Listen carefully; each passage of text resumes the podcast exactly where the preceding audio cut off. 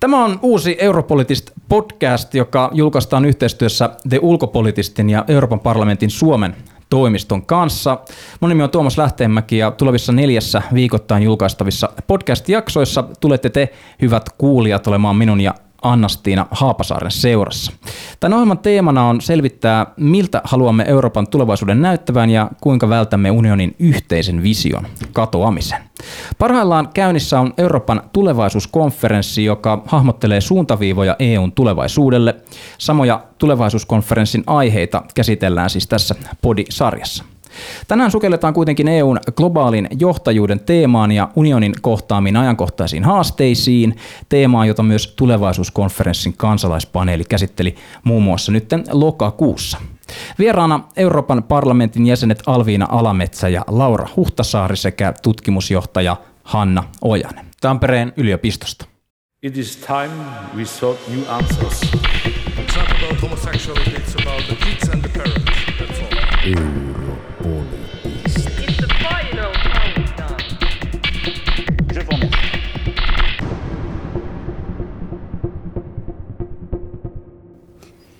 E U:n ulkopolitiikan korkean edustajan Joseph Borrellin mukaan E U:n ulkopoliittista toimijuutta haastaa erityisesti kaksi kehityskulkua. Ensinnäkin Kiinan vaikutusvallan kasvu vaikuttaa E U:n ja Yhdysvaltojen välisiin suhteisiin, ja tästä esimerkkinä on, onkin tämä Ranskan menettämä AUKUS-diili. Taustalla vaikuttaa myös Yhdysvaltojen strateginen tämä Pivot to Asia ja E U:n puolustusyhteistyön ja sitä tukevien institutionaalisten rakenteiden hidas kehitys on herättänyt myös närää Atlantin toisella puolen. Toiseksi maailma on siirtymässä yhä selkeämmin moninapaiseen vallan aikaan. Suuret alueelliset toimijat, kuten Venäjä ja Turkki, pyrkii aktiivisesti kasvattamaan vaikutusvaltaansa, ja tästä esimerkkinä vaikkapa Libyan ja Syyrian tilanne.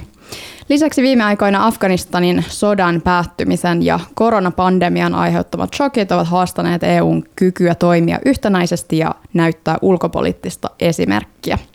Molemmissa tapauksissa E U:n ulkopoliittinen rooli ratkaisujen tarjoajana on jäänyt varjoon, ainakin julkisuudessa jäsenmaiden ottaessa poliittista vastuuta. Puhutaan tässä ensimmäisessä osuudessa siitä, että miltä E U:n globaali johtajuus näyttää nyt.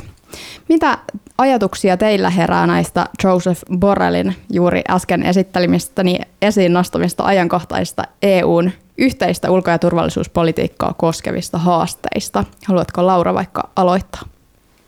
No se, että Euroopan maiden johtajat pidettiin pimennossa sopimuksen valmistelusta, tätä AUKUS-sopimuksen valmistelusta, joka ei pelkästään koske sukellusveneitä, vaan siinähän on, se keskittyy kyllä sotilasteknologian jakamiseen maiden välillä, ja yhteistyötä on tarkoitus laajentaa monilla muillakin edistyneillä puolustus- ja turvallisuusteknologian aloilla, kuten kyberturvallisuudessa ja tekoälyn kehityksessä. Ja ää, se, miten, miten tota, selvästi Yhdysvaltojen kiinnostus, Yhdysvallat niin kuin preferenssialue rupeaa olemaan Itä-Aasia, eikä enää Eurooppa, niin tämä on selvä merkki siitä. No miten sitten Euroopan johtajien pitäisi tähän suhtautua?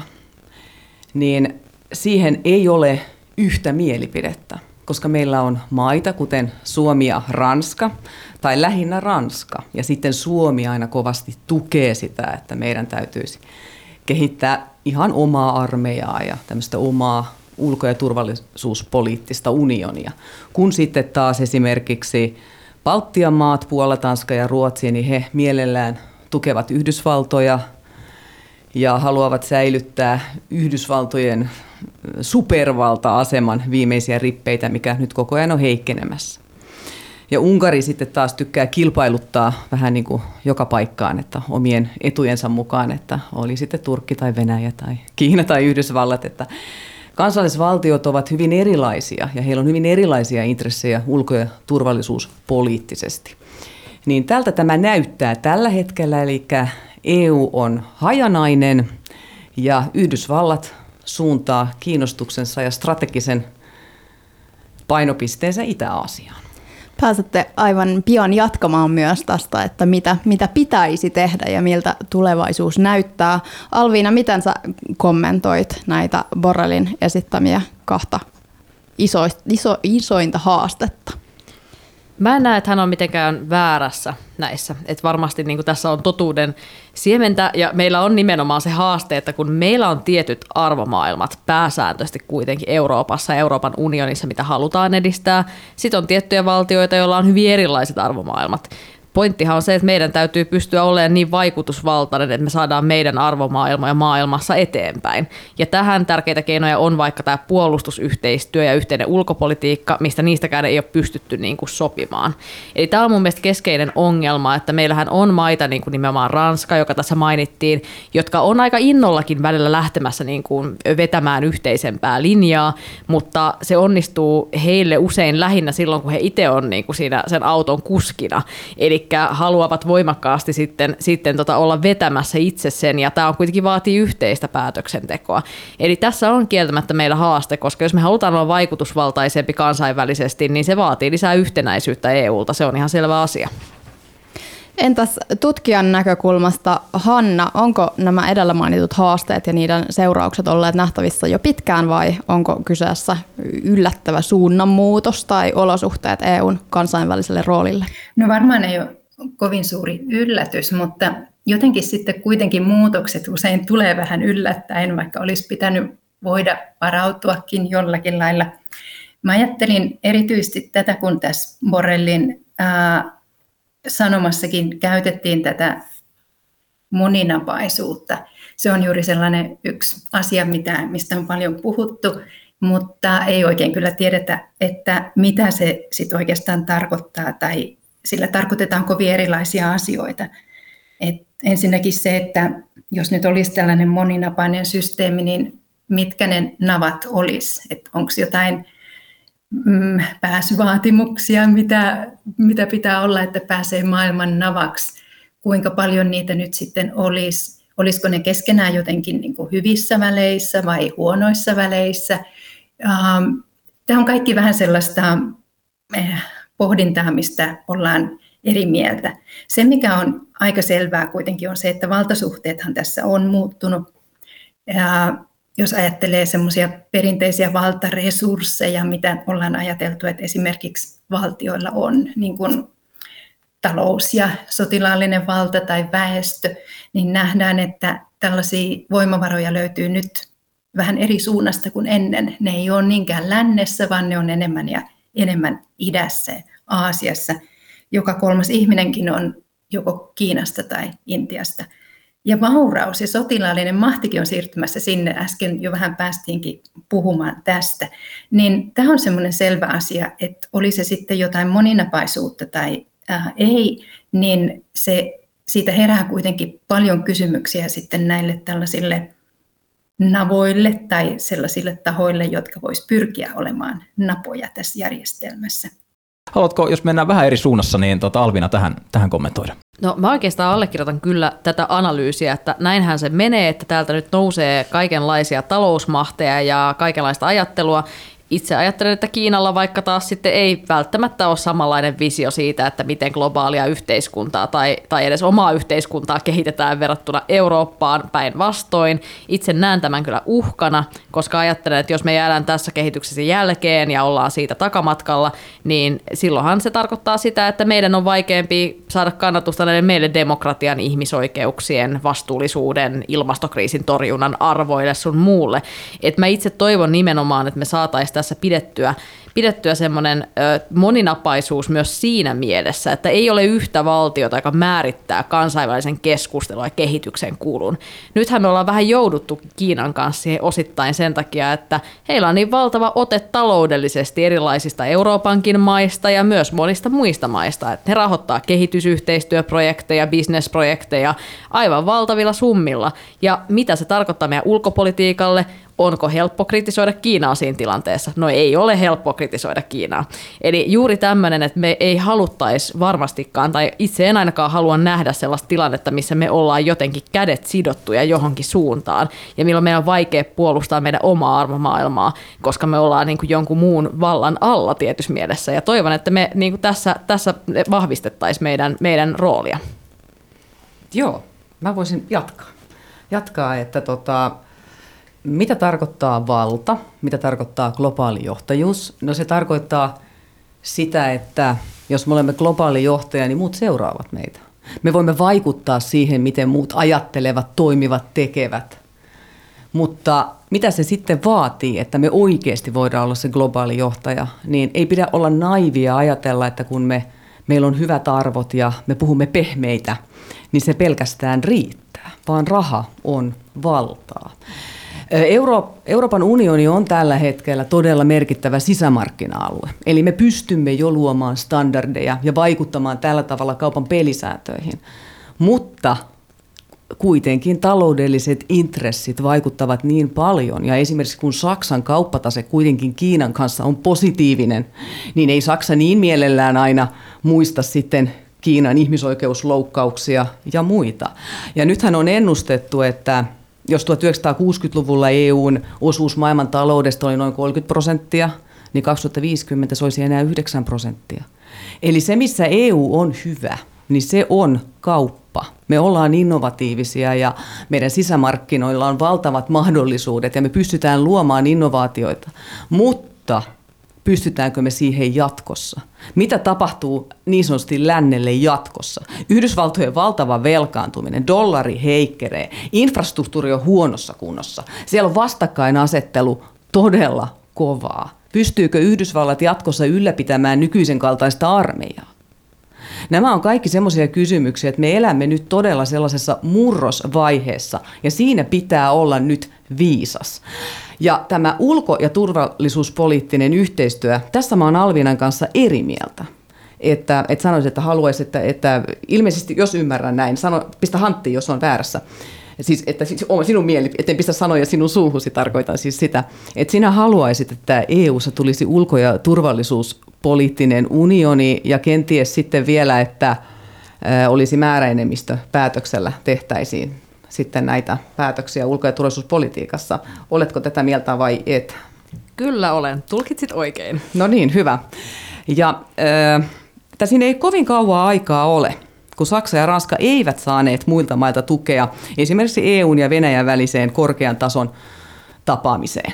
Eivät saaneet tukea, mutta jos meillä on määräenemmistöpäätös, niin silloinhan Saksa ja Ranska määrittelee, millainen suhde on Venäjää. Silloinhan pienet maat ei oikeasti pääse määrittelemään enää omaa asemaansa ulko- ja turvallisuuspolitiikassa. Että tämä ei ole pienen maan etu, eikä ainakaan mm. strategisesti, missä geopoliittisesti sijaitsevan Suomen etu. Että, että, minä en halua moninapaiseksi sitä, että Saksa ja Ranska päättää sitten asioista. Aivan loistavia pointteja. Mä luulen, että jatketaan tästä, otetaan Hannalle tässä välissä kommentti. Joo, kiitos. Mä juuri ajattelin hypätä tähän, kun oli tosi mielenkiintoinen, miten Laura aloitti tuosta vallasta ja minkälaisella vallalla oikeastaan tätä järjestelmää sitten tällä hetkellä johdetaan, jos sitä joku voi johtaa. Mä just ajattelen, että tällainen moninapainen järjestelmä ei ehkä taivukaan siihen, että, joku, että kukaan sitä oikeastaan pystyy johtamaan. Se on tosi mielenkiintoista, että mitkä on ne vallan resurssit, mitkä nykyään pätee. Ja sitten toinen se, että kuinka paljon siitä johtoasemasta ollaan valmiita maksamaan. Ei se ole ilmaista, eikä siitä välttämättä ole sitten hirveän paljon hyötyä. Mä ajattelen tässä nyt ihan Yhdysvaltoja, joka on tietysti ollut se sellainen johtava maa, ja joka edelleen johtaa läsnäolossa eri puolilla maapalloa. Mutta eikö ole niin, että Yhdysvalloissakin se sisäinen keskustelu on nykyään aika paljon sitä, että halutaanko maksaa niin hirveästi siitä äh, maailmalla poliisina tai jossain muussa roolissa toimimisesta, että käytettäisikö ne rahat ja resurssit jotenkin mieluummin sitten ihan siellä oman maan sisällä.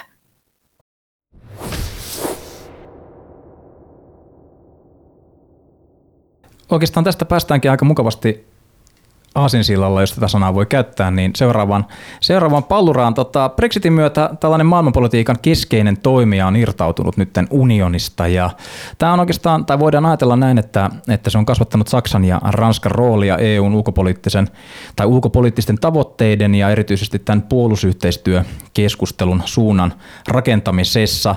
Samaten muutama kuukausi takaperin Von der Leyen, tai tässä syksyllä Von der Leyenin State of the Union puhe peräänkuulutti tuota unionin puolustusyhteistyöhön liittyvää huippukokousta ensi vuodelle, ja tietyllä tavalla tässä ehkä niin kuin tuttuun tapaan mainiten, niin Saksalla on tällainen historiallinen painolasti. Tuota, Hanna, haluatko jatkaa tästä? Yhdysvaltojen strateginen painopiste, ainakin niin kuin tämän keskustelun puitteissa, jos me ollaan nyt ää, siitä, sitä niin kuin nyt analysoimassa, niin on siirtymässä tuonne Tyynelle merelle. Toisaalta taas E U on ainakin niin kuin ulkopoliittisissa papereissaan niin sanotusti painottanut Afrikan roolia. Ää, onko tämä E U-rooli Yhdysvaltojen keskeisenä kumppanina ja liittolaisena sun mielestä horjumassa? Meillä oli varmaan nyt semmoinen neljän vuoden ähm, ajanjakso ainakin, joka lisäsi tällaista epävarmuutta ja kysymyksiä. Ähm, ja nyt ihmetellään, että ollaanko sitten jotenkin palaamassa johonkin semmoiseen vankempaan yhteistyösuhteeseen vai mitä on edessä. Mut et siinä on sellainen yksi suuri muutos. Ja voisi ehkä ajatella, että Kiina on myös ollut tavallaan tekijänä siinä, mikä vaikut, sellainen tekijä, joka vaikuttaa E U:n ja Yhdysvaltain suhteisiin ja ehkä tuo semmoista jännitettä myös, että onko näillä kahdella samanlainen käsitys Kiinasta ja voiko ne tehdä yhteistyötä sitten Kiinan suhteen vai ei. Tämä on, tämä on mielenkiintoinen. Mä, mä usein sanonut tämän aika monessa, tai sen verran nyt kun mä oon enää ollut julkisuudessa, että niin maailma muuttuu eskoseni, ja kun aikoinaan sitten Saksa, Saksa pystyi panostamaan teollisuuteensa ja jenkit hoiti puolustuksen, niin ne ajat alkaa todellakin olemaan ohi. Ja, ja se, että pitäisikö Saksan sitten panostaa omaan armeijaan ja, ja millainen poli, niin kuin sisäpoliittinen keskustelu siitä tulee, minusta ehdottomasti Euroopan jäsenmaiden tulee panostaa omaan puolustukseen. Siis ö, hyvinvoiva talous, kun talous on kunnossa ja on oma armeija, niin ollaan aika vahvoilla. Kyllä meidän tulee panostaa omaan puolustukseemme enemmän. Ja kaikki luuli, että se on vaan Trump, että tota, joka nyt sitten niin kuin lähtee niin sanotusti, että emme voi enää ehkä luottaa, että Yhdysvallat puolustaa Eurooppaa, mutta sehän ei alkuunkaan ollut näin. Tämä kehitys on ollut pitkään käynnissä. Trump vain sanoi sen ääneen, että nyt maksakaa. Ja valitettavasti tämä on näin, että Yhdysvallat ovat iloisia siitä, että E U ja Euroopan jäsenvaltiot panostavat omaan puolustukseen, kunhan se tapahtuu heidän ehdoillaan. Eli mikään ei ole ilmaista. Ei, ei Yhdysvaltojen puolustus ole ilmaista. Ja, ja Yhdysvallat pystyy yhä vähemmän enää, me tiedetään miten tämä kehitys menee, pystyy enää yhä vähemmän puolustamaan. Sitten lisäksi vielä tämä, että Biden voi olla näitä vähän viimeisiä, Mika Aaltolahan tästä on sanonut, että viimeisiä suuren sukupolven eurooppalaisia jälkeläisiä Yhdysvalloissa, että väestö muuttuu siellä hyvin paljon. Että olin tässä itse Miamiissa ja siellä saa palvelua huonolla englannilla. Että espanjaahan nämä ihmiset siellä, siellä nykyään puhuvat. Mutta jos mä voisin ennustaa tässä vähän, vai annetaanko ensin? Annetaan tässä välissä jo joo. Alviinalle, että, että tuota, saadaan keskustelua aikaiseksi. No, samaa mieltä olen Lauran kanssa siitä, että, että kyllähän raha maailmaa pyörittää ja myös puolustuksessa ja turvallisuudessa on paljon kyse näistäkin asioista, ne täytyy huomioida. Sen takia itsekin kannataan sitä, että Suomella olisi paljon enemmän voimaa takanaan, jos me olemme vahvasti E U:ssa ja teemme Euroopan maiden kanssa yhdessä. Sieltä löytyy kuitenkin meille mielestäni se luontevin kumppani. Onhan meidän kumppaneita monessa asiassa myös Yhdysvallat ja moni muukin taho, mutta ehkä lähtökohtaisesti meidän kumppani ei kuitenkaan ole Turkki tai Venäjä, vaan se on ehkä sitten E U. Näin, olemme pieni maa. Meillä ei ole rajattomasti rahaa ja resursseja. No nyt kun puhutaan tästä von der Leyenin puheesta, niin siellähän esimerkiksi hän ehdotti sitä, että tulee nimenomaan tällainen puolustuskokous, puolustusunionia kohti, ja, ja myöskin äh, ehdotti muun muassa äh, asehankintojen ja puolustushankintojen arvonlisä verovapautta E U:n sisällä. Ja mielestäni nämä on kiinnostavia ideoita, ne vaikuttaa Suomeenkin. Ajatellaan vaikka meidän hävittäjähankintaa. Jos meillä olisi verovapaus E U:n sisäisille hankinnoille ja olisi hyvä varteen otettava E U-kandidaatti näille hankinnoille, se säästö, mikä siitä voisi tulla rahallisesti, olisi todella, todella merkittävä Suomelle E U:n jäsenenä. Jos meillä olisi E U:lla vahvempi yhteinen ilmapuolustusjärjestelmä, meillä olisi vähemmän päällekkäisyyksiä, totta kai pitäen huolta omasta puolustuskyvystä, mutta varmistaen, että ei ole turhia päällekkäisyyksiä. Tämä olisi meille myös kansantaloudellisesti järkevää. Sitä rahaa jäisi sitten moniin muihin asioihin Suomen kansalle. Ja itse ajattelen, että tämmöiset asiat on niinku tärkeä huomioida. Että ihan käytännön kysymyksistä tässä on kyse. Mä olen itse asiassa tässä niinku täysin samaa mieltä, että meidän tulee kannattaa tehdä yhteistyöstä hankinnoissa. Ja totta kai Yhdysvaltojen sotateollisuus kovasti tykkää siitä, että me heiltä, heiltä ostamme.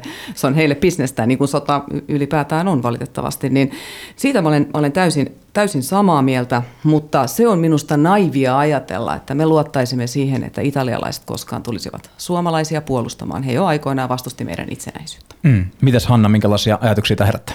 Siis on tosi mielenkiintoista, kuinka tämä puolustusyhteistyö on lähtenyt kehittymään ja mitä kaikkia tekijöitä siihen on vaikuttanut. Et, äh, Yhdysvallat ja semmoinen tietty epävarmuus Yhdysvaltojen roolista on ollut yksi, mutta tosiaan sitten ihan talous on painanut myös jo sieltä jostakin mm, vuoden kolmetoista paikkeilta varmaan alkoi näkyä, että, että tällaisia taloudellisia argumentteja otetaan esiin enemmän, että tässä olisi ikään kuin säästämisen paikka ehkä tavallaan ja sitten toisaalta, että hankintoja kannattaisi tehdä yhdessä ja tukea eurooppalaista yhteistä ää, aseteollisuutta. Tässä on monen, monenlaisia tällaisia eri tekijöitä, mitkä vie asioita eteenpäin.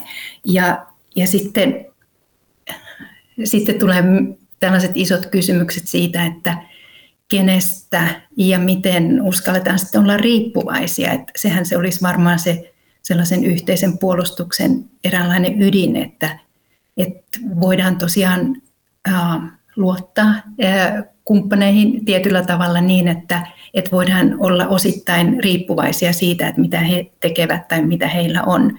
Ja, ja tämä on nyt varmaan semmoinen yleismaailmallinen kysymys tällä hetkellä, että miten näitä tällaisia erilaisia riippuvaisuuksia hallitaan tai pitäisikö niitä ihan vähentää. Eikä tämä enää sitten koske ainoastaan puolustusta, vaan ihan muutenkin teollisuutta ja on nähty tässä pandemian yhteydessä myös. Eli ehkä tässä nähdään, että E U tulee ottamaan tai E U:n pitäisi ottaa, se ehkä pakotetaan ottamaan isompi vastuu omasta turvallisuudestaan. Onko tällainen kehitys ö, turvallisuuteen keskittyminen ristiriidassa E U:n alkuperäisen tavoitteen kanssa, eli rauhan ja talouden unionin kanssa? No itse ajattelen, että kyllähän kuten sanottua, niin tämän puolustusyhteistyönkin kehittäminen ja turvallisuuden edistäminen myös voi säästää rahaa, sitä voidaan tehdä tehokkaasti. Tällä hetkellähän meillä on niin kuin E U:n sisällä noin sadan miljardin euron päällekkäisyydet esimerkiksi puolustuksessa vuosittain. Sellaisia siis, mistä voitaisiin helposti päästä eroon tutkimukseen, resursseihin liittyviä asioita ja muuta. Ja mä ajattelen, että nimenomaan meidän, meidän täytyy miettiä tätä isona kokonaisuutena. Totta kai E U:n juuret on rauhanliitto, rauhanliike, mutta jotta me voidaan edistää sitä rauhaa, niin on tärkeää, että pidämme myös huolta itsestämme, pistämme happinaamarin itsellemme ja sitten toisille.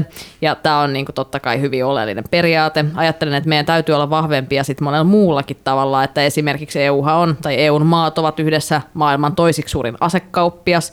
Me viemme jatkuvasti aseita konfliktialueille, diktaattorien käsiin, terroristien käsiin, ihmisoikeusrikoksiin. Emmekä tiedä tarkalleen ottaen, minne ne aseet päätyvät ja miten. Samalla toisella kädellä me halutaan puhua edelleen näistä meidän rauhan arvoista ja siitä. Tämähän on täysin ristiriidassa, eli näihin asioihin toivon, että päästäisiin niin kuin yhtenäiseen ulkopolitiikkaan, ja joskus siitä on myös etua, että saadaan tehtyä yhteisempää ulkopolitiikkaa. Että nämä on tärkeitä tulevaisuuden kysymyksiä, jos halutaan pysyä jämptisti arvokartalla esillä maailmassa. Niin, E U:n tulee muuttua myös maailman mukana. Mitä Laura ajattelet tästä?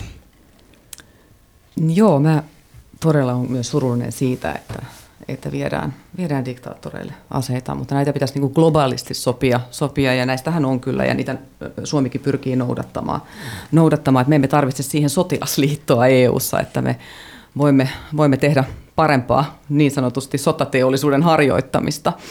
E U:n alkuperäinen idea oli hiiliunioni, siitä se lähti ja nyt mä olen sanonut, kun mä olen lukenut tätä ilmastopakettia ja hiileen se päättyy. Tämä on aika hurja paketti, mikä on tulossa, että on sitä vihreätä sosialismia, mutta siitä ei puhuta tänään. Mä vaihdan heti aihetta, että mä jatkan tästä ulko- ja turvallisuuspolitiikasta, niin ei tämä ole sotilasliitto ja mun eikä pidä ajatella, että tässä tulisi ulko- ja turvallisuuspoliittinen unioni. Tämä on kauppaliitto, mihin me olemme sitoutuneet ja kauppahan on hyvä, hyvä keino saada maat olemaan kavereita keskenään ja muutakin löyhää yhteistyötä ja tutkimusyhteistyötä ei tietenkään pidä tehdä vain E U:n sisällä, vaan mehän nyt sitten menetimme tämän Britin, jossa on yliopistotkin rankataan aika korkealle. E U:n yliopistot ei sinänsä pärjää, mutta brittiyliopistot on tietysti todella kehittyneitä ja Israelissa ja Yhdysvalloissa, että kyllähän tutkimusyhteistyötä pitää tehdä hyvin laajalti, mutta koska me olemme kauppaliitto, niin siinä kannattaa optimoida hankintojen suhteen, koska sehän ei puolustus itsenäisyyttä vie pois, vaan siitä kaikki hyötyy. Eli semmoinen win-win tilanne on E U:ssa mahdollisuus saada, jos me emme rakenna siitä liittovaltiota. Kuinka, Hanna, sä tutkijana näet E U:n painopisteiden muuttuneen ja varsinkin tämän puolustusyhteistyön merkityksen kasvaneen tässä, tässä viime vuosikymmeninä? Mun mielestä on tosi iso juttu, että tämä puolustusyhteistyö on lähtenyt kehittymään, kun sitä tavallaan ei olisi ikään kuin tarvittu. Silloin aluksi nähtiin, että, että NATO pystyi hyvin hoitamaan tämän puolen ja oli tavallaan sellainen niin kuin tehtävien jako näiden järjestöjen kanssa siinä mielessä. Mutta vaikka NATO on edelleen olemassa, niin siltikin on ryhdytty hyvin monella lailla kehittämään tätä turvallisuus- ja puolustuspolitiikkaa ja jopa puolustusta.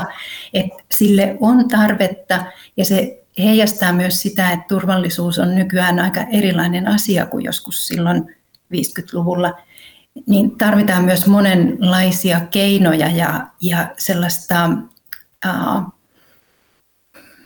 politiikkaa, erilaisten politiikkojen kysy- käyttöä yhdessä, jolla voidaan vastata sitten tällaisiin turvallisuushuoliin paljon paremmin kuin yhdellä pelkällä perinteisellä puolustuspolitiikalla.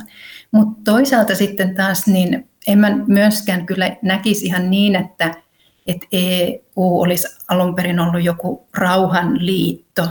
Mä luulen, että sitä on meillä vähän sillä korostettu. Kyllähän siis tarkoituksena oli myös se, että ei enää joudutta sotaan, mutta ennen kaikkea oli tarkoitus se, että yhdessä selvitään jälleenrakennuksesta ja pystytään käyttämään niitä sellaisia uusia keinoja sitten hyväksi siinä, että kontrolloidaan esimerkiksi Saksaa ja, ja lisätään, parannetaan taas niin kuin talouden elpymismahdollisuuksia. Ja ne uudet keinot oli sitten sitä, että että laaditaan yhteisiä sääntöjä ja mahdollistetaan liikkuvuus, että ihmiset voi toimia ja tehdä työtä ja, ja, ja pyörittää bisnestä laajemminkin kuin omassa maassaan. Ja tätä kautta sitten lähdetään rakentamaan. Ja siitä saadaan sitä tavallaan vipuvartta sitten, millä voi, millä voi myös saada sitten tällaisia niin kuin turvallisuuteen liittyviä tavoitteita. Näkisitkö sä, että tämä puolustusyhteistyö teemana on tullut mukaan tähän keskusteluun tai työn alle tavallaan reaktiivisesti vai E U:lta itse proaktiivisesti, että kumpi on tapahtunut ensin, onko E U ottanut sen lähtökohtaisesti jo keskusteluihin mukaan vai vastauksena maailman muuttumiseen? Tosi hyvä kysymys. Haluaisin muidenkin näkemyksen saada tähän, kun E U yleensä on semmoinen aika reaktiivinen. Ja, ja tota, äh, mutta tässä on sellaista tiettyä sisäistä dynamiikkaa, että kun, kun tota eri aloilla äh, integraatio etenee, niin se vähän niin kuin tuppaa sillain läikkymään, niin kuin integraatiotutkimuksessa sanotaan, että huomataan, että joku muukin asia pitäisi yhtenäistää, jotta se alkuperäinen idea toimisi sitten. Niin puolustus on ollut myös vähän sellainen, että kun mennään tiettyyn suuntaan, niin huomataan, että hetkinen, että kun meillä on tämä nyt tämä yhteen sisämarkkinat esimerkiksi, niin miksi sitten olisi jotain aa, esimerkiksi tällaisen puolustukseen liittyviä juttuja, mitä ei voiskaan sisämarkkinoilla kaupata niin kuin samoin säännöin, että miksi on poikkeuksia. Että tällä lailla sitten lähdetään katsomaan, että ei se puolustus nyt olekaan ihan eri juttu, että siinäkin voisi olla samoja sääntöjä ja voisi olla jopa hyvä, että olisi samoja sääntöjä. Ja siksi mä niin kuin ajattelisin, että tämä on vähän jopa semmoinen niin kuin proaktiivinen juttu tavallaan. Haluatteko tähän vastata? Hanna kyseli, että oletteko samaa mieltä vai, vai eri mieltä siitä, että kumpi, kumpi tuli ensin? Oliko E U tässä aiheessa tavallaan jo aiemmin mukana vai vastasiko se sitten muuttuneisiin, muuttuneeseen toimintaympäristöön? Musta tämä oli Hannalta hyvä analyysi, että käsi kädessähän nämä asiat usein nimenomaan menee ja huomataan, että kun yhteistyö sujuu tässä, niin se kannattaa tehdä toisessakin tai, tai se on jopa välttämätöntä. Ja samalla tavallahan nimenomaan tämä, tämä E U-rauhanliittona niin sanotusti, niin kyllähän se rauha on tullut sen talousyhteistyön kautta osittain. Ei olla sitten sotia nähty enää täällä meidän maiden välillä. Se on ollut valtava muutos aikaisempaa, aivan valtava, hyvin sotaisa manner. Joten kyllä tässä niin kuin on ihan, ihan järkisyitä, minkä takia päättäjät näitä yhteistyötä haluavat syventää. Eihän kukaan halua maiden välillä sotaa ja anarkiaa.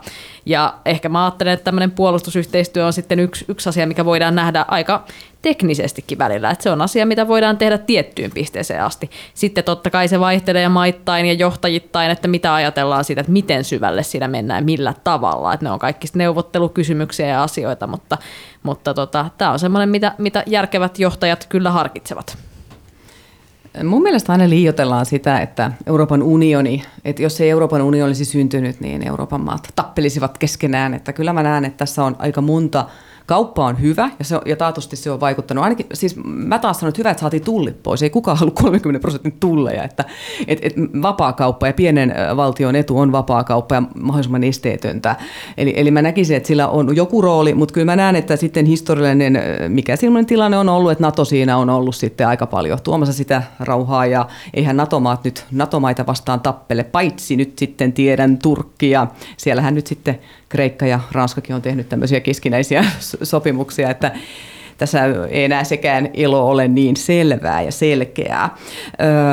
En näe, professorilla oli hyvä analyysi, mutta en näe sitä, en pysty, sitä ei voi sanoa niin mustavalkoisesti, onko se proaktiivinen vai reaktiivinen, koska me olemme hajanainen ja heterogeeninen joukko. Iso-Britannia ei ikinä halua lähteä tähän, koska he ovat niin jenkkien kanssa, niin jenkkien kavereita ja NATO riittää heillä ja Suomellahan on myös sopimus brittien kanssa ja sitä kannattaa vaalia. Et meidän kannattaa tehdä kyllä kanssa moneen suuntaan yhteistyötä, puolustusyhteistyötä.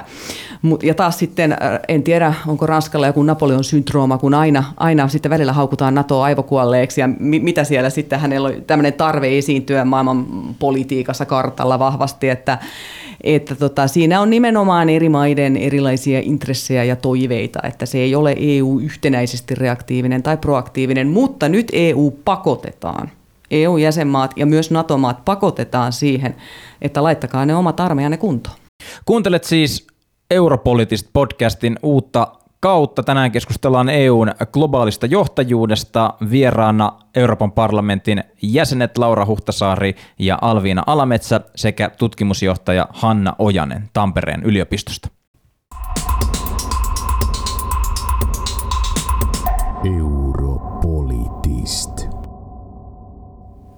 Tulevaisuuskonferenssi on tosiaan parlamentin, neuvoston ja komission yhteinen aloite ja projekti, jolla pyritään saamaan E U-kansalaisten ääni ja tahto kuuluviin osallistavan demokratian keinoin muun muassa kansalaispaneelien, tämmöisen digitaalisen alustan ja erilaisten hajautettujen ja kansalaisten itsekin järjestämien tapahtumien kautta. Kansalaisten näkemykset kootaan sitten raportiksi, joka ohjaa tulevaa päätöksentekoa ja suosituksiksi, jota kaikki nämä E U-instituutiot on tosiaan sitoutuneet noudattamaan.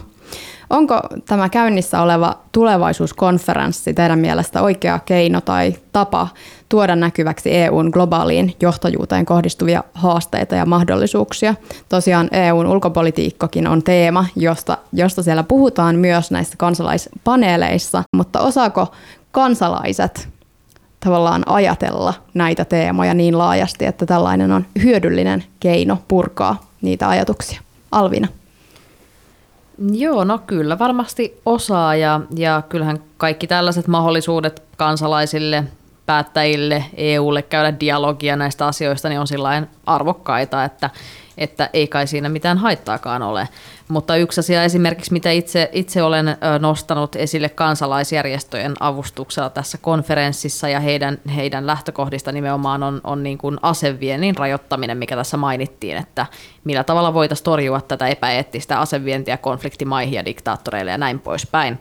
Ja ajattelen, että tämmöisiä teemoja vaikka voidaan näissä nostaa esille, kansalaiset, järjestöt, asiantuntijat voivat nostaa sellaisia ristiriitaisuuksia ja ongelmia myös, mitä ne E U:ssa näkevät, ja saadaan ehkä joku positiivinen paikka ratkoakin niitä.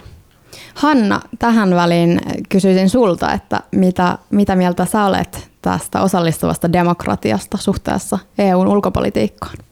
Mä kyllä tosi uteliaana odotan, että mitä tästä tulee ja, ja Ja miten niitä tuloksia sitten ehkä aletaan viedä eteenpäin. Siinähän voisi periaatteessa tulla mitä vaan. Ja se on just tällaisten vähän poikkeuksellisten foorumien etu. Toisaalta varmaan riski myös, mutta etu siinä mielessä, että saataisiin hieman erilaista näkemystä, ehkä jotain uutta. Ja siinä mielessä kyllä uskon, että hyvinkin kansalaiset pystyy analysoimaan tilannetta ja esittämään ehdotuksia ja avauksiakin. Mä ajattelisin, että kaikkein tärkeintä olisi se, että kuunnellaan odotuksia, kun jotenkin tässä koko hankkeessa on aina ollut tärkeää se, että on joku, jolla on odotuksia. Et, ja sitten ne odotukset kääntyy sellaiseksi sen käyttövoimaksi, mikä tällä unionilla tai tällä prosessilla on. Et on odotuksia kun yksittäisillä taloudellisilla toimijoilla tai yksittäisillä ihmisillä tai valtioilla. Odotuksia on niin kuin unionin sisällä ja unionin ulkopuolella. Ne on sitä käyttövoimaa parhaimmillaan. Ja, ja niitä voisi tarkalla korvalla kuunnella kyllä ihan myös tämmöisellä foorumilla. Mitä, mitä Laura, sä uskot, että tältä foorumilta saadaan panokseksi tähän raporttiin? Joo. Tota, se on tietysti totta, että kun tehdään päätöksiä, tehdään isoja päätöksiä, vaikka esimerkiksi siitä, että humanitaarinen maahanmuutto lisääntyy kovasti ja sillä on omia vaikutuksia, tai ilmastopaketin myötä kaikki hinnat nousee, kaikki hinnat nousee, niin niitä päätöksiä on vaikea viedä eteenpäin, jos sillä ei ole kansalaisten hyväksyntää. Eli sinähän oikeutat päätöksiäsi sillä, että kansalaiset hyväksyvät tämän. Ja nyt tätä tulevaisuusfoorumia käytetään sitten tässä niin kuin työkaluna, mutta eihän se nyt oikeasti kerro yhtään mitään, että siellä keskustellaan jostakin. Eihän sillä edes äänestetään mistään, ei sen pienen porukan kesken. Että jos me nyt oikeasti halutaan tietää, mitä kansalaiset on mieltä, niin, se rat, niin tehdään kansanäänestyksiä asioissa, tehdään omissa maissamme. Kyllä meillä jokaisessa maassa on omat parlamentit, siellä on omat poliitikot. Me voidaan tehdä kansanäänestyksiä. Haluatteko te osallistua elpymispakettiin? Haluatteko te lisää humanitaarista maahanmuuttoa? Haluatteko te olla kunnianhimoisempia ilmastopolitiikassa? Mutta E Uhan ei uskalla järjestää kansanäänestyksiä. Siis jos siellä joku järjestää, niin pitää äänestää uudestaan E U-mielestä, jos tuli väärä päätös, että E U itse asiassa pelkää kansanäänestyksiä. Tämä on myös Macronin presidentin vaali alusta, että hän tällä tavalla saa nostattaa tässä Euroopan johtajuutta. Hänhän hyvin näyttävästi tässä esiintynyt, olette huomannut, että tota, sopivasti ajankohtakin on oikein. Sitten hyvä, kun keväällä on vaalit. Ootko Alviina yhtään optimistisempi näiden tulevaisuuskonferenssin osallistavien menetelmien suhteen?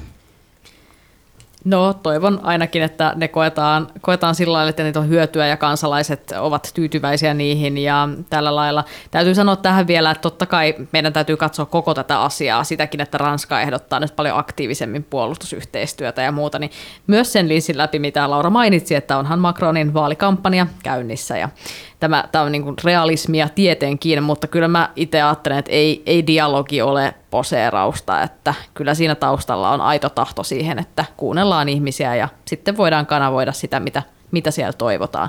Mitä tulee näihin ö, kansanäänestyksiin, niin sinänsä kyllä ö, suhtaudun aika positiivisesti kansanäänestyksiin. Ongelmana tosin sit on ollut monesti se, että niihin ulkovallat vaikka on alkanut vaikuttamaan. Brexit-äänestyksessä nähtiin tämä asia myös, nähtiin se, että millaisia vaikutuksia vaikka someyhtiöillä on ollut. Siinä on ollut aika epäeettistä myös se, miten se kansanäänestys pohjustettiin, mutta tästä me saataisiin monen tunnin debatti, joten ehkä ei mennä liian syvälle.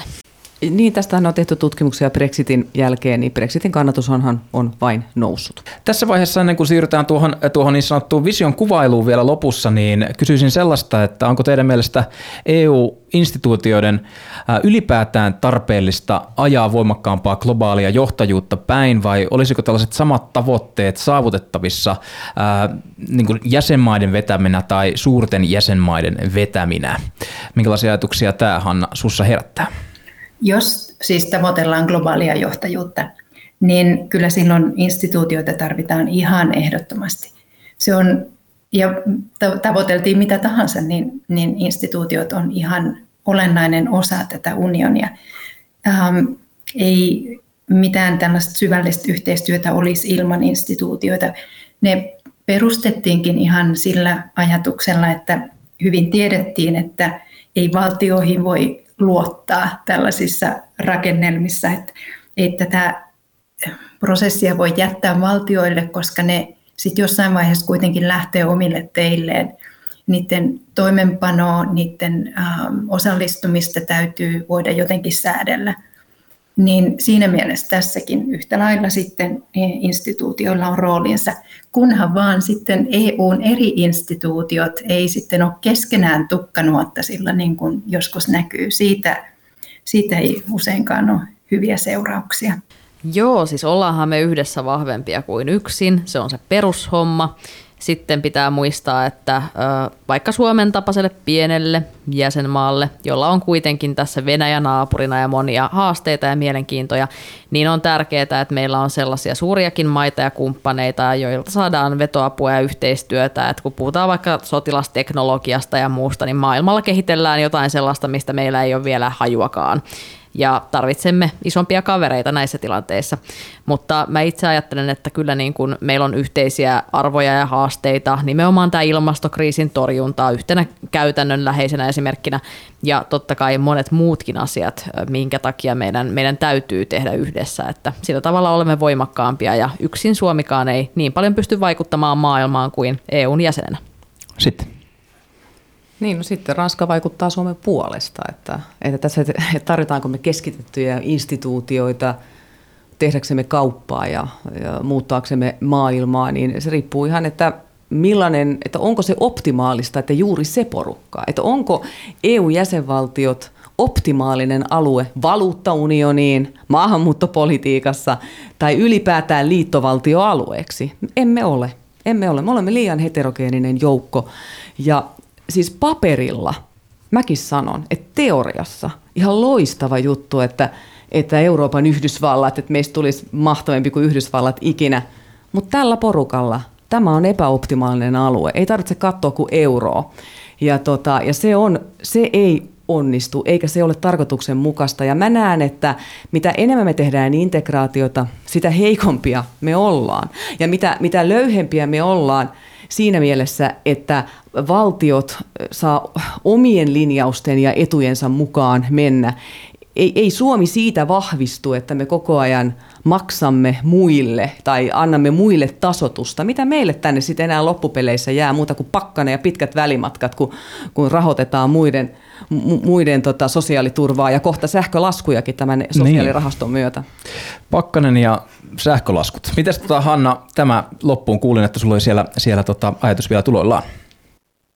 Niin mä sitä ajattelin juuri, että, että tota, äh, tavallaan E U:n vahvuuksia on myös se, että jäsenvaltiot on erilaisia. Ja, ja ajatus on ollut se, että, että ne erilaisina kaikki kuitenkin on saanut tästä yhteistyöstä jotakin, mitä ne hakee, ja sen takia ne on siihen hakeutunut. Kaikkihan on itse ikään kuin hakeneet sinne, eikä niitä ole värvätty eikä, eikä haettu mistään kotoa. Um, Ja siinä on siis vahvuus, vaikka se tietysti sitten tuo muassaan tällaista jatkuvaa kiistaa ja, ja, ja jatkuvia suunnanmuutoksia. Mutta joo, siinä on yksi tällainen mielenkiintoinen jännite, mikä tähän unioniin sisältyy. Kyllä vain. Otetaan Alviina lyhyt kommentti tähän ja siirrytään sitten. Olihan Suomessakin aikoinaan E U-kansanäänestys aika tiukka. Ja meillä oli paljon vastustusta E U-jäsenyydelle esimerkiksi. Ja tosiaan katoin just tätä Politiikka Suomi-sarjaa, mainio sarja, jossa tota, Timo Soini esimerkiksi totesi siinä, että hänkin vastusti voimakkaasti E U:ta. Nykyään ei, ei näe asiaa ihan samalla tavalla. Näkee siinä erilaisia harmaan sävyjä. Ja mä itse ajattelen, että tämä on just niitä, meidän pitää kokeilla ja mennä eteenpäin. Mennä sen mukana, miten maailma muuttuu ja miten me halutaan muuttua. Itsekin olen Hyrynsalmelta ja siellä moni itärajan sukulainen ei ollut mitenkään E U-myönteinen. Nyt kun katsotaan, miten maailmanpolitiikka ja Venäjä vaikka on kehittynyt, niin ollaankin myönteisempiä. Että kyllä tässä on monta puolta, mitä huomioida. Kaikki uhkat ei kuitenkaan toki ole sotilaallisia, ja on paljon uhkia tänä päivänä, jotka koskettaa meitä kaikkia ja myös ehkä yhdistää. Puhtaasti suurvaltapolitiikkaan ja unionin sisäisiin eripuraisuuksien liittyvien haasteiden lisäksi unioni haastaa suuremmatkin ilmiöt, etenkin ilmastonmuutokseen, väestön ikääntymiseen ja nopeaan teknologiseen kehitykseen nivoutuvat megatrendit. Voitaisiinkin sanoa unionin olevan eksistentiaalisten haasteiden edessä, ja nämä haasteet tarjoaa erinomaisen mahdollisuuden sanottaa ja uudelleen tulkita E U:n olemassaolon tarkoitusta. Otetaan tähän jakson loppuun tällainen kolme kertaa kolmen minuutin kierros. Kuulemme kolme erilaista näkemystä E U:n globaalin johtajuuden visiosta, eli siitä, mitä haluamme E U:n ulkopoliittisen johtajuuden näyttävän. Eli kukin meidän vieraista saa nyt käyttää kolmen minuutin tiiviin puheenvuoron siihen, kuinka E U voisi osoittaa globaalia johtajuutta seuraavan vuosikymmenen aikana. Ja meillä on kello täällä pirisemässä sitten, kun, kun aika on loppu. Kukas meistä haluaa aloittaa? Alviina. Joo, kyllähän meillä on nyt yksi näytön paikka tässä ihan heti seuraavaksi käsillämme. Alkaa sunnuntaina Y K:n ilmastokokous.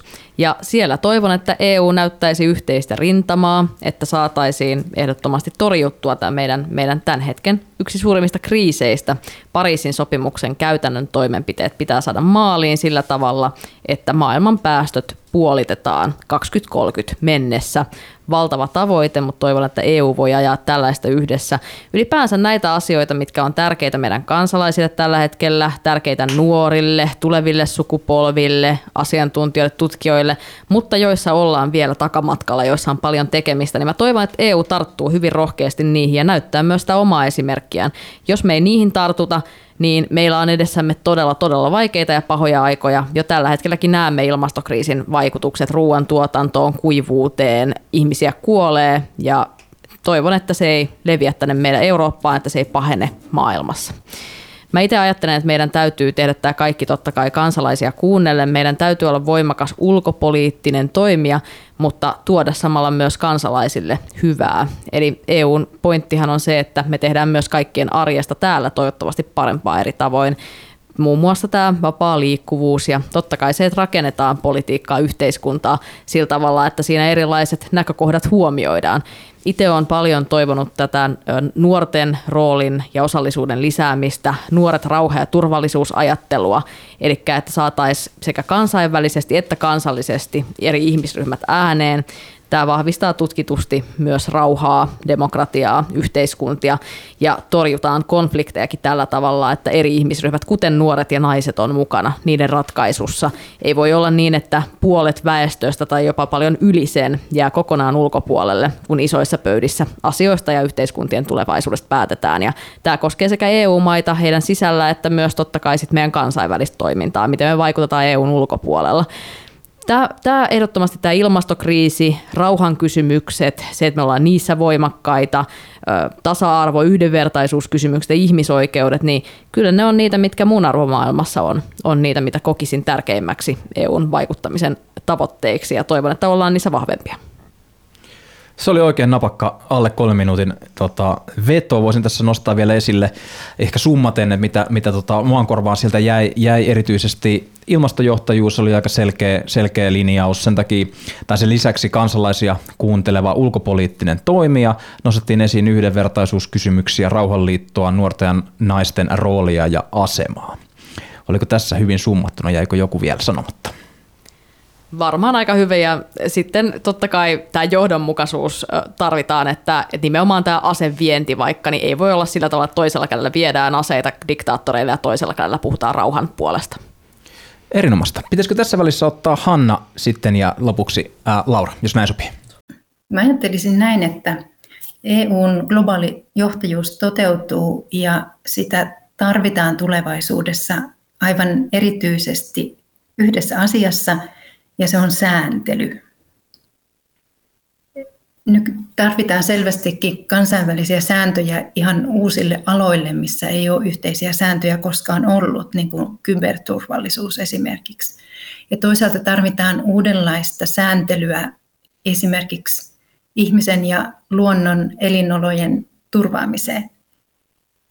Sitten Sitten näiden uusien sääntöjen lisäksi tarvitaan myös sitä, että olemassa olevia sääntelyjärjestelmiä ja järjestöjä huolletaan ja, ja ylläpidetään.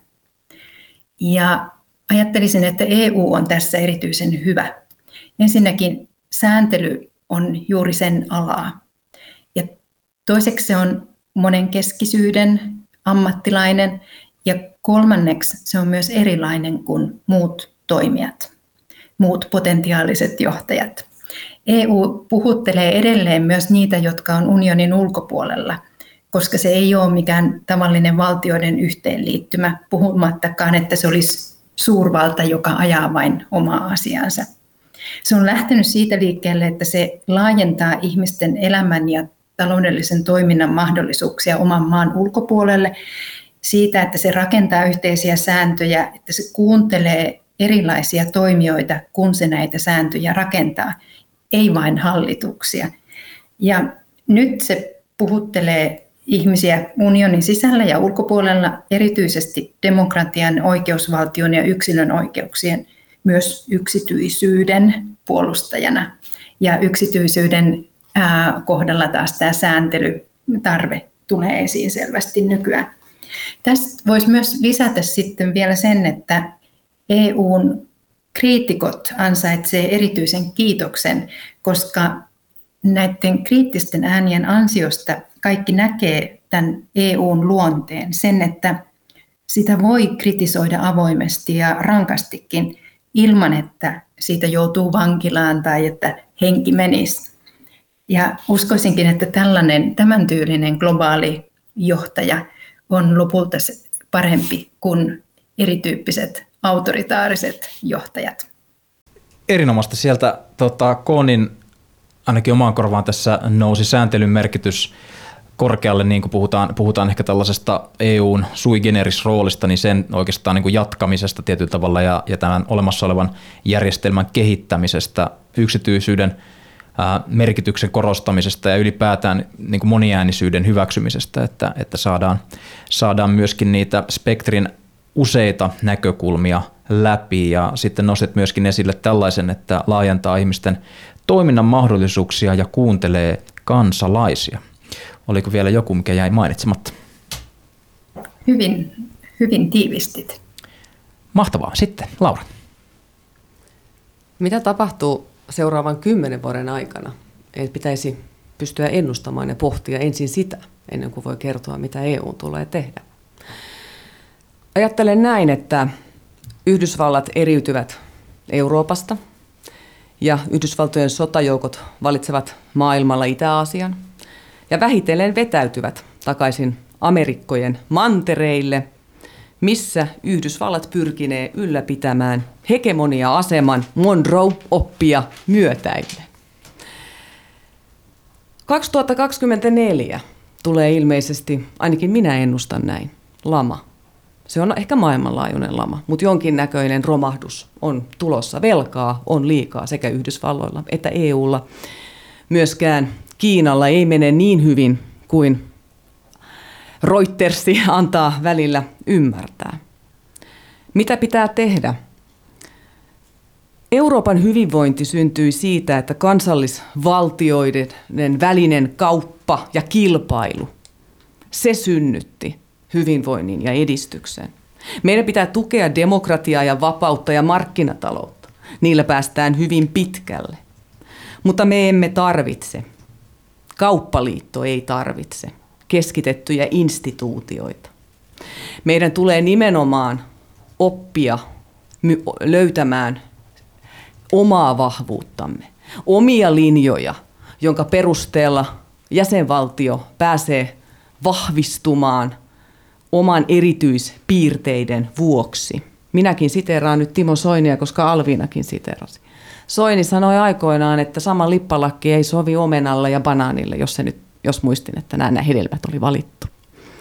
Ja se ei E U:ssa sovi. Nytkin Suomen merikuljetus miettii sitä, että tukeeko Ruotsi edes meitä.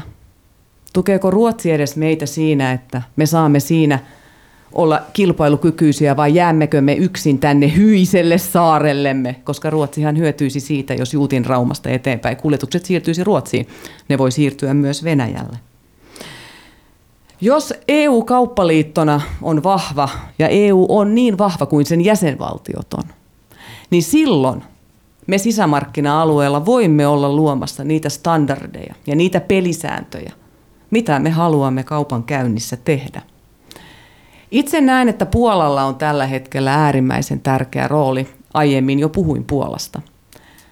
Ja mun viesti Puolalle on don't back down, että nyt älkää perääntykö. Älkää perääntykö. E U:lla on enemmän menetettävää kuin teillä. E U ei anna teidän lähteä. E U hajosi jo. Iso- kymmenen sekuntia. Iso-Britannia lähti, mutta E U:lla ei ole varaa menettää Puolaa. Puola, pidä kiinni siitä, että Puolan oma kansa päättää ensin ja E U toissijaisena. Mahtavaa. Siitä tuli tasan kolme minuuttia. Nostit esille Yhdysvaltojen hegemonian kasvun, erityisesti suuntautumisen Tyynelle merelle. Ehkäpä siinä rivien välistä oli tulkittavissa, että, tai tulkittavissa, että E U menettää siis merkittävästi vaikutusvaltaansa tämän, tämän kumppanin kanssa. Korostit myöskin globaalin talouden ehkä tällaisia mustia pilviä vuonna kaksikymmentäneljä äh, mahdollista lamaa. Ajoit ajatuksissa niin kuin eteenpäin kauppaliiton merkitystä, etkä niinkään keskitettyjä instituutioita ja erityisesti nostit esille E U-jäsenvaltioiden merkitystä ja varsinkin sellaisten jäsenvaltioiden merkitystä, jotka on tietyllä tavalla halunneet äh, jotain hieman erilaista unionia nyt kehittää. Kansallisvaltioiden paluu. Kiitoksia Alviina Alametsä, Laura Huhtasaari ja Hanna Ojanen tästä keskustelusta. Euroopan tulevaisuuskonferenssi kutsuu mukaan tulevaisuuskeskusteluun kaikki eurooppalaiset, muun muassa online-alustalla pääsee vaikuttamaan, kertomaan omaa mielipidettään sekä hankkimaan lisätietoa konferenssista. Kiitos myös teille kuulijoille. Ensi viikolla palaamme jälleen tänne studioon, sillä kertaa ilmastoaiheista.